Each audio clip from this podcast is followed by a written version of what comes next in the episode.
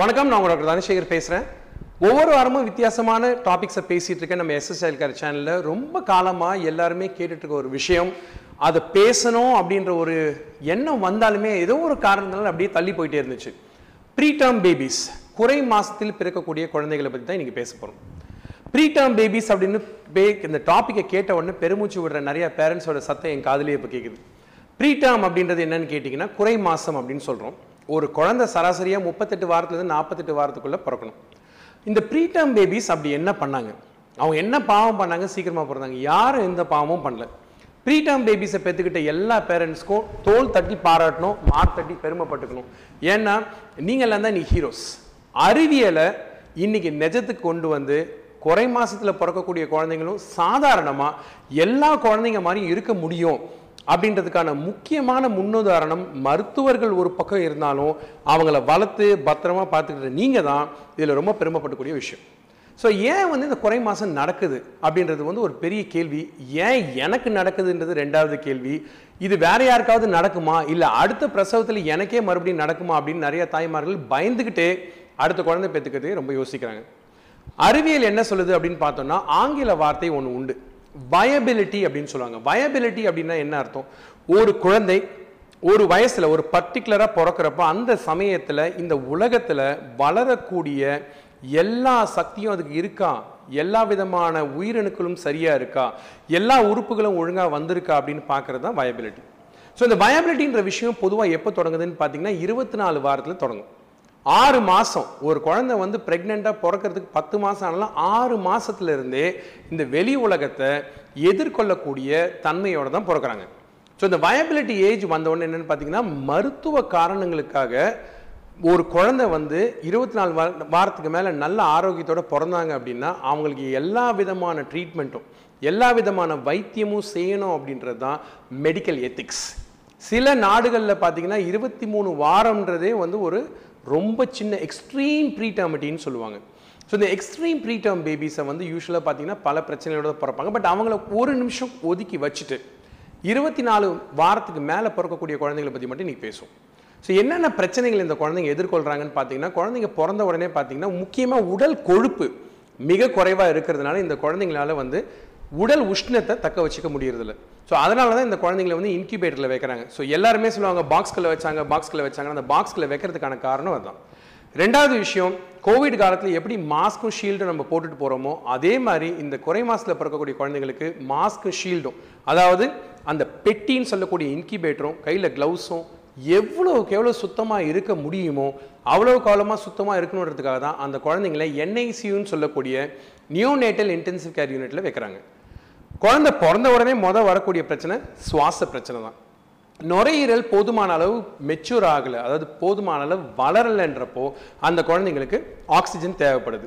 ரெண்டாவது விஷயம் சில குழந்தைங்களுக்கு நுரையீரலுக்குள்ளார சுரக்கக்கூடிய முக்கியமான சில மூலப்பொருட்கள் சுரக்காததுனால அவங்களுக்கு சுவாசத்திறன் சரியாக இல்லாததுனால வென்டிலேட்டர்னு சொல்லக்கூடிய சுவாச மிஷினில் பொருத்த வேண்டியிருக்கும்.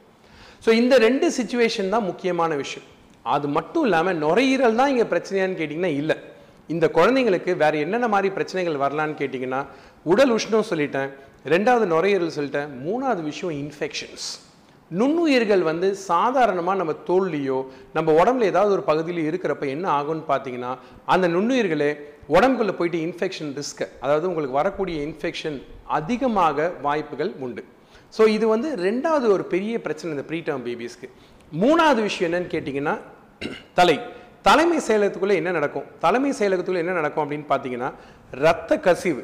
அதாவது அவங்க மூளைக்கு போகக்கூடிய ரத்த நாளங்கள் ரொம்ப ரொம்ப மெல்லிசாக இருக்கிறதுனாலையும் வெளியே ஏற்படக்கூடிய பல மாற்றங்கள் மற்றும் அழுத்தங்கள்னாலையும் மூளைக்குள்ள ரத்த கசிவு வரதுக்கான சாத்தியக்கூறுகள் மிக அதிகமாக உண்டு. ஸோ இது மூணாவது விஷயம். நாலாவது விஷயம் என்னன்னு கேட்டிங்கன்னா குழந்தைங்களுக்கு வரக்கூடிய ஊட்டம். தாய்ப்பால் தான் கொடுக்க போகிறோம் கொடுக்கணும் அப்படின்றதுல எந்த விதமான வந்து ஒரு சந்தேகமும் வேண்டாம். நிதர்சனமான உண்மை அதுதான். ஆனால் சில குழந்தைங்களால தாய்ப்பால் குடிக்க முடியாமல் போனாலோ அல்லது வயிற்றுக்குள்ளார குடலுக்குள்ளே இன்ஃபெக்ஷன் வந்தாலோ என்இசின்னு சொல்லுவாங்க. நம்ம ரொம்ப மருத்துவ வார்த்தைகள் பயன்படுத்த வேண்டாம். ஆனால் குடலுக்குள்ளே இன்ஃபெக்ஷன் வந்துச்சு அப்படின்னா அந்த குழந்தைங்களால பால் குடிக்க முடியாமல் போகலாம். ஸோ இது வயிற்று சம்மந்தப்பட்ட இன்னொரு பிரச்சனை. இந்த மாதிரி ஆரம்ப காலகட்டத்தில் முதல் மூணுலேருந்து நாலு வாரத்துக்குள்ளே பார்த்தீங்கன்னா எவ்வளோ குறை குறை பிரசவத்தில் பிறக்கிறாங்களோ அவ்வளோ நாள் ஹாஸ்பிட்டலில் இருந்து இந்த குழந்தைங்கள்லாம் வந்து ஒரு பெரிய வீரர்கள். அவங்கெல்லாம் வந்து போராடி இந்த முக்கியமான காலகட்டத்தை கடந்து வர்றது மட்டும் இல்லாமல் இதனால் வந்த வரக்கூடிய வேற பிரச்சனைகளையும் அவங்க எதிர்கொள்ள வேண்டிய ஒரு சூழ்நிலை வருது.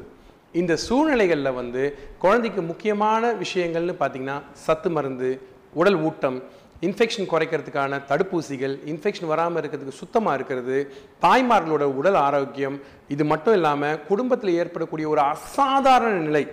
ஒரு குறை மாசத்துல ஒரு குழந்தை பிறந்துச்சு அப்படின்னா அந்த குழந்தையோட ரெண்டு சைடு ஃபேமிலியுமே வந்து ரொம்ப ஒரு மன அழுத்தத்துக்கு உட்பட்டிருக்காங்க. அது மட்டும் இல்லாமல் குழந்தைக்கு என்ன நடக்க போகுதுன்ற அந்த ஆரம்ப மூணு நாலு நாளில் வந்து உயிரை கையில் பிடிச்சி உட்காந்துட்டு எவ்வளோ பேரண்ட்ஸ் என்னுடைய அனுபவத்தில் நான் பார்த்துருக்கேன்.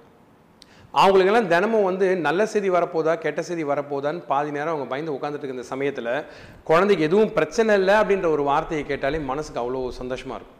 ஆனால் ஒரு விஷயம் உலக ஆராய்ச்சிகளில் பல இடத்துங்களில் பார்த்த நிறைய முடிவுகளில் பார்த்தீங்கன்னா எவ்வளோக்கு எவ்வளோ குறை மாசமாக பிறக்கிறாங்களோ அந்த குழந்தைங்களுக்கு பிற்காலத்தில் நிறைய பிரச்சனைகள் வரக்கூடிய வாய்ப்புகள் இருக்குது அப்படின்றது தான் நிறைய அறிவியல் கூற்றுகளும் ஆராய்ச்சிகளும் சொல்லுது. உதாரணத்துக்கு பார்த்தீங்கன்னா எப்பிக்யூர் அப்படின்ற ஒரு ஸ்டடி யூகேல பண்ணியிருக்காங்க. அஞ்சு வருஷம் அந்த குழந்தைங்களை ஃபாலோ பண்ணுறப்போ குழந்தைங்களோட மூல வளர்ச்சியை பற்றி அதில் ரொம்ப அழகாக சொல்லியிருக்காங்க.